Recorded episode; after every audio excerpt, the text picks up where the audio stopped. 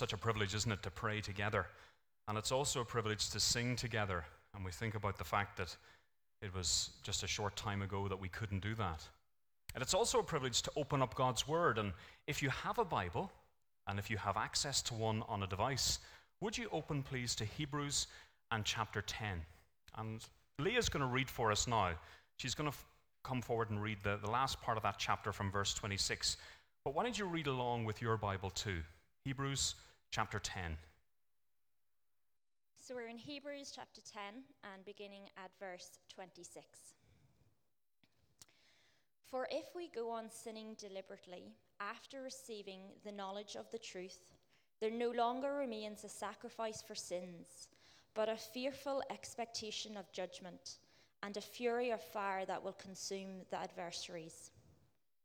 Anyone who set aside the law of Moses dies without mercy on the evidence of two or three witnesses. How much worse punishment do you think will be deserved by the one who has trampled underfoot the Son of God and has profaned the blood of the covenant by which he was sanctified and has outraged the Spirit of grace? For we know him who said, Vengeance is mine, I will repay. And again, the Lord will judge his people. It is a fearful thing to fall into the hands of the living God. But recall the former days when, after you were enlightened, you endured a hard struggle with sufferings, sometimes being pub- publicly exposed to reproach and affliction, and sometimes being partners to those so treated. For you had compassion on those in prison, and you joyfully accepted the plundering of your property, since you knew that you yourselves had a better possession and an abiding one. Therefore, do not throw away your confidence, which is a great reward. For you have need of endurance, so that you will have done the will of God, you will receive what is promised. For yet a little while, and the coming, will, coming one will come and will not delay. But my righteous one shall live by faith, and if he shrinks back, my soul has no pleasure in him. But we are not of those who shrink back and are destroyed, but those who have faith and preserve their souls. And we're going to have a great time here too, so I hope you have your Bible open. And the words that Leah read for us, we're going to have a chance now to look at them together and study them. Well, why don't I pray for us as we do that? Father, these words are, are not written by men, and yet they are in one sense.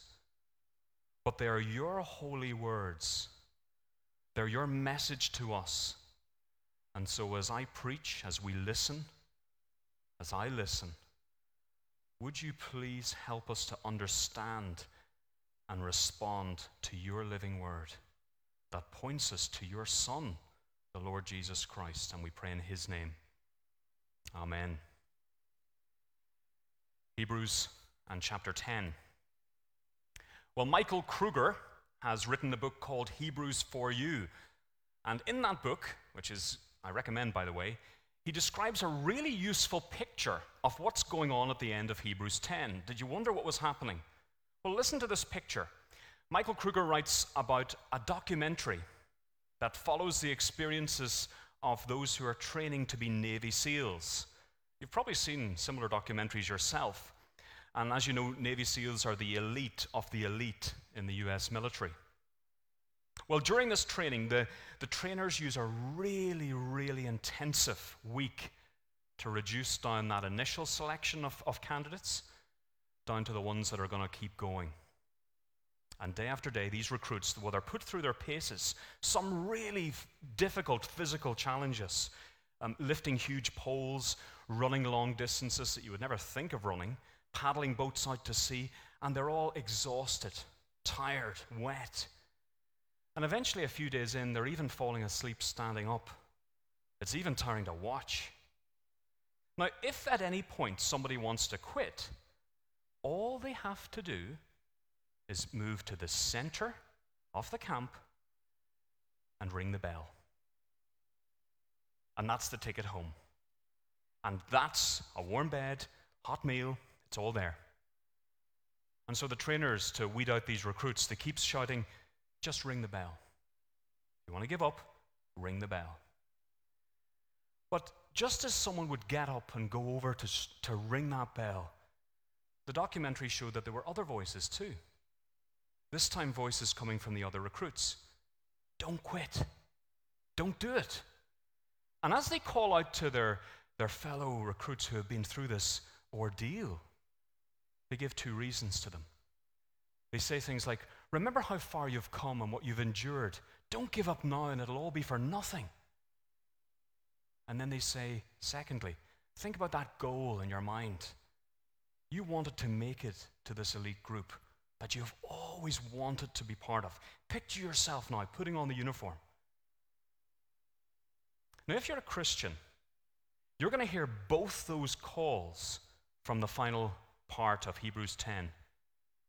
Because here the writer will urge Christians not to ring that bell, never to give up, to keep going, to keep following. Remember all you've endured, that first call. If you quit now, it's been a waste. And then, secondly, look forward to all you stand to gain if you can just keep going. But did you notice that there's a third element that the writer to the Hebrews weaves in here? A third element to this call to keep going as a Christian. And here's what it is it's a severe warning, verses 26 to 31, that came first in the passage that Leah read. A severe warning.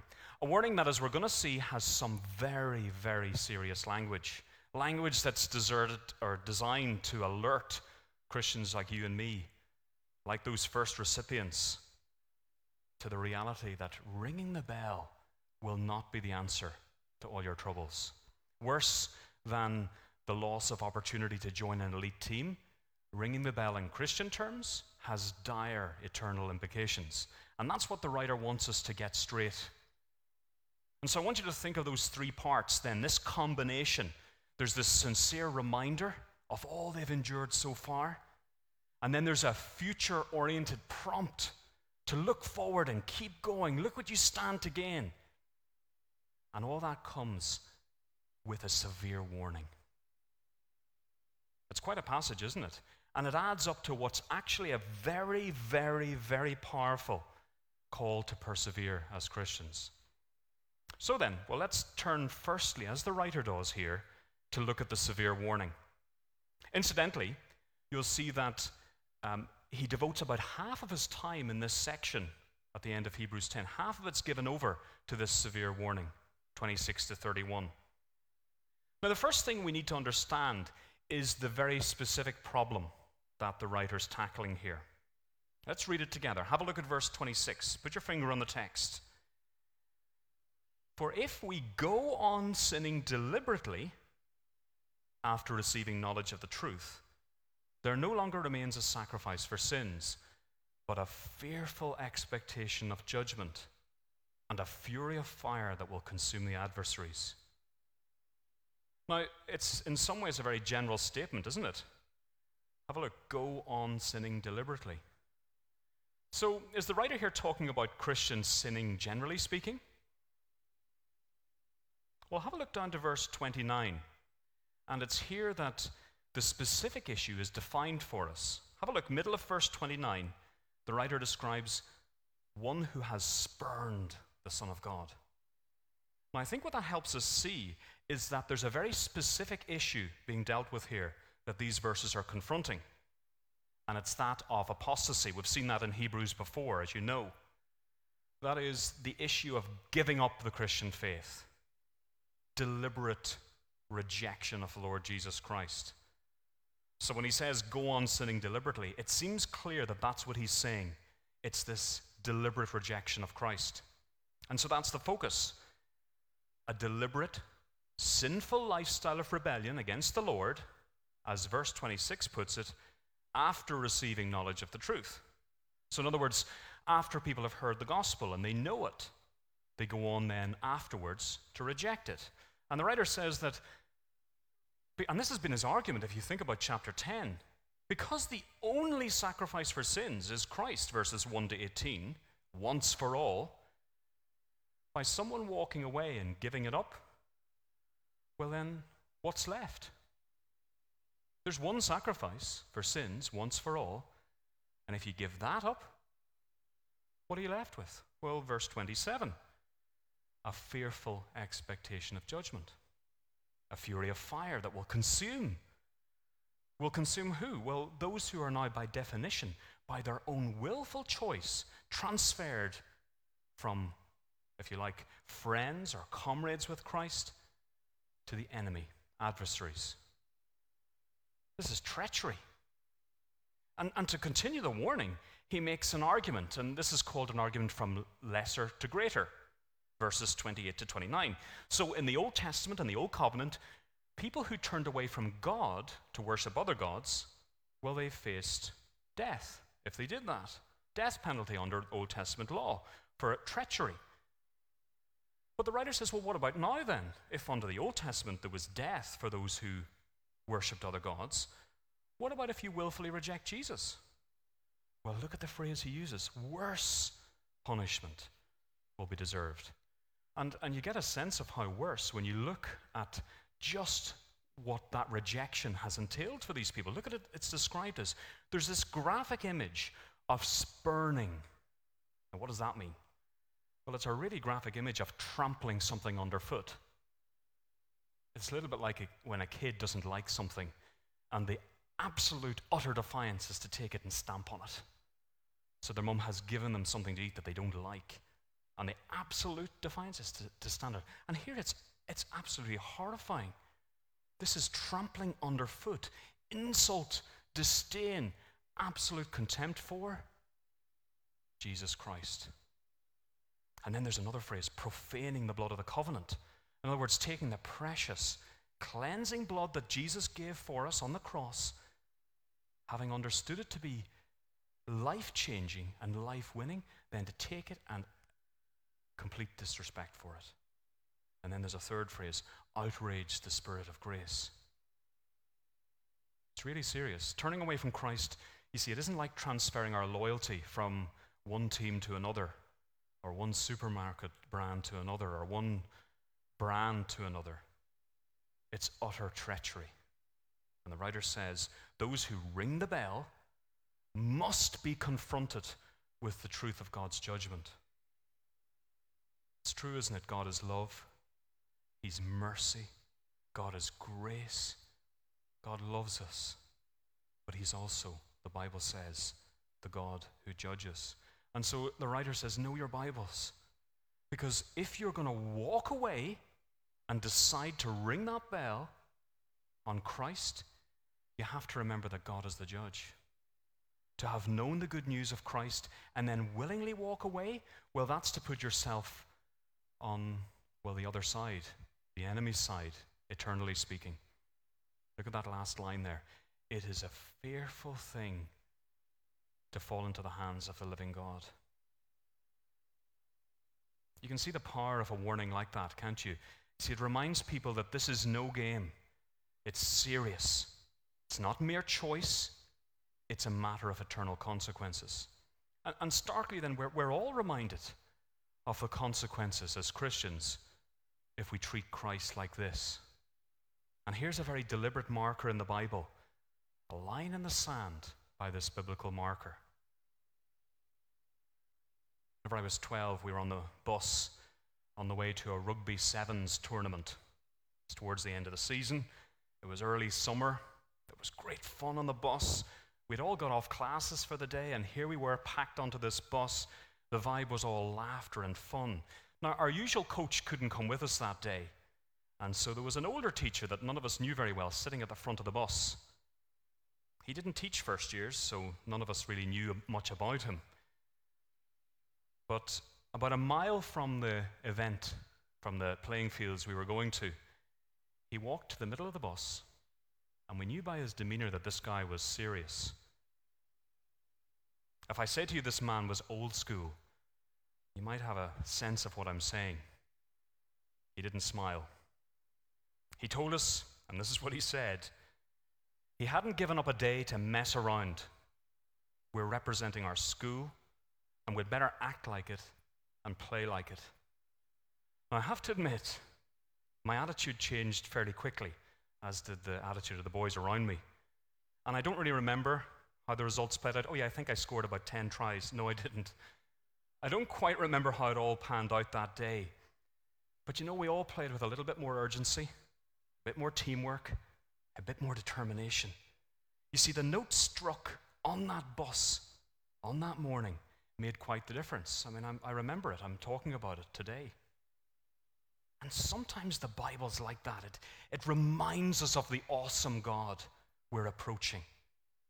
And perhaps our need for a bit of a more rigorous approach in response to his already amazingly gracious, once for all sacrifice in Christ. And you know, given all of us and our humanity and our, we've all got a bit of a tendency to drift towards flippancy where God's concerned, or worse, apostasy. Severe warnings like this one are powerfully important for Christians to hear and hear well. It is a fearful thing to fall into the hands of the living God.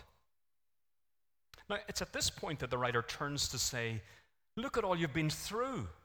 Here's where the calls at that recruit who's going up to ring the bell start to ring out. The warning's been said, but look what he says now. He says, Look at all you've been through. There's a sincere reminder then from verse 32 onwards. But recall, verse 32, have a look. But recall the former days when, after you were enlightened, you endured a hard struggle with sufferings, sometimes being publicly exposed to reproach and affliction, and sometimes being partners with those so treated. For you had compassion on those in prison, and you joyfully accepted the plundering of your property, since you knew that you yourselves had a better possession and an abiding one. The tone's changed, hasn't it? Immediately.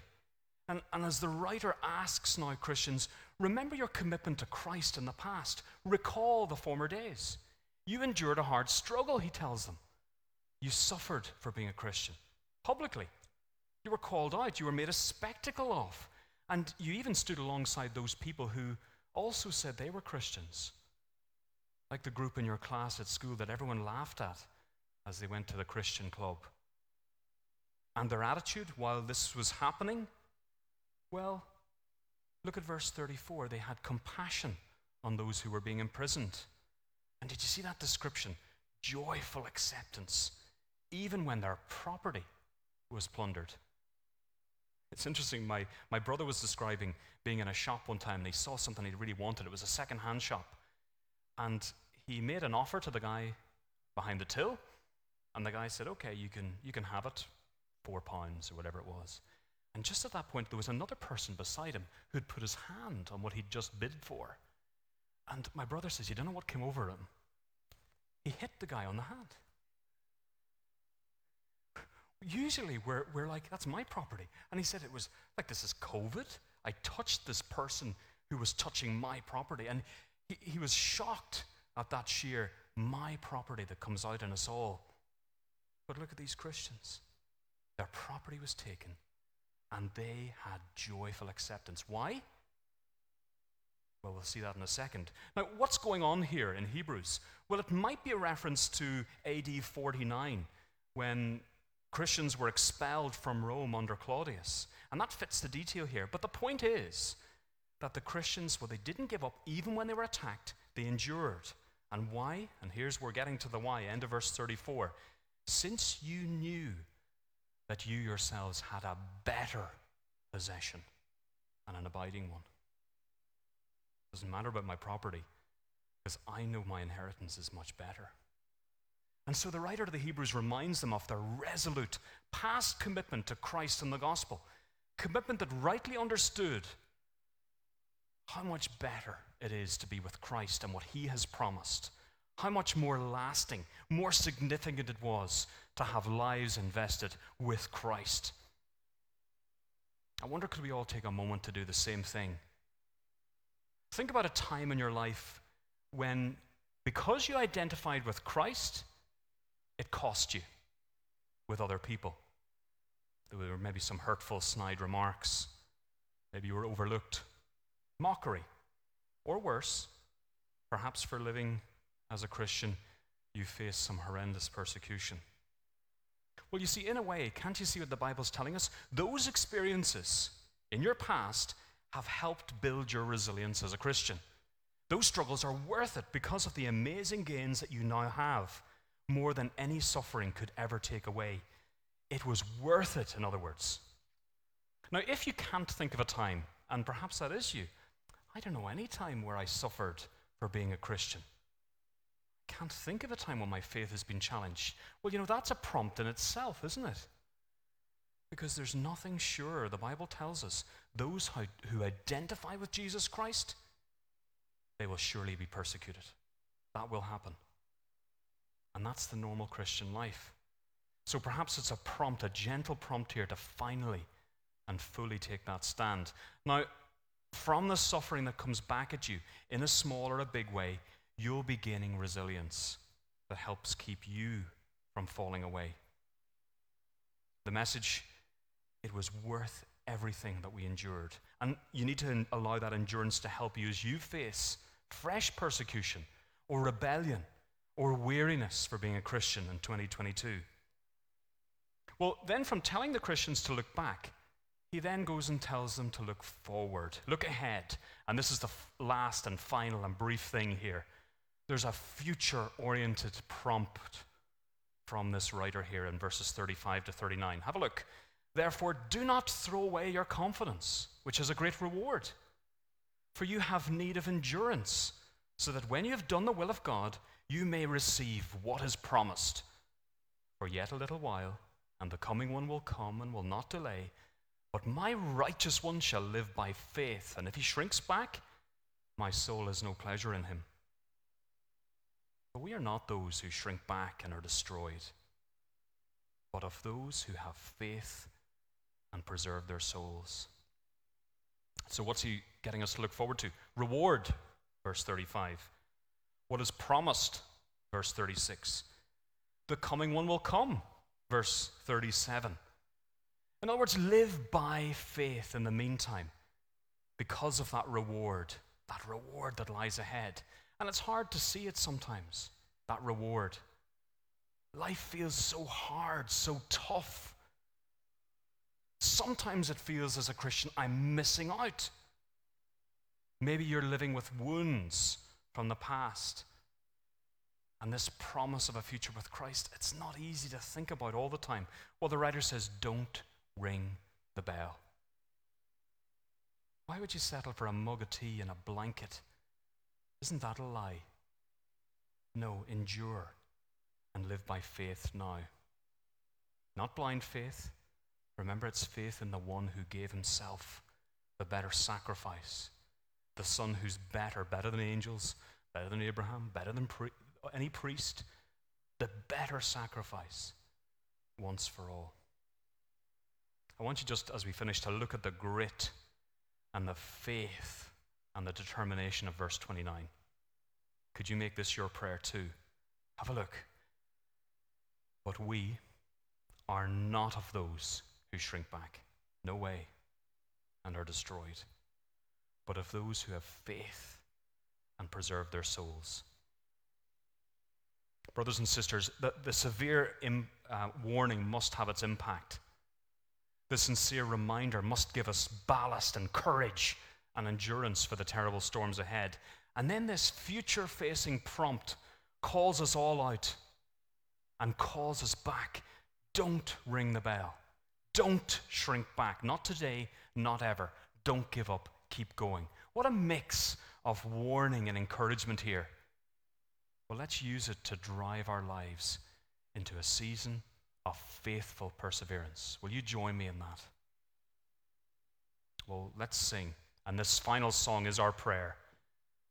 Yet not I, but through Christ in me. Listen to the words of how the gospel cheers the songwriter and make this your prayer. Let's sing together. Why don't you stand as the musicians lead us?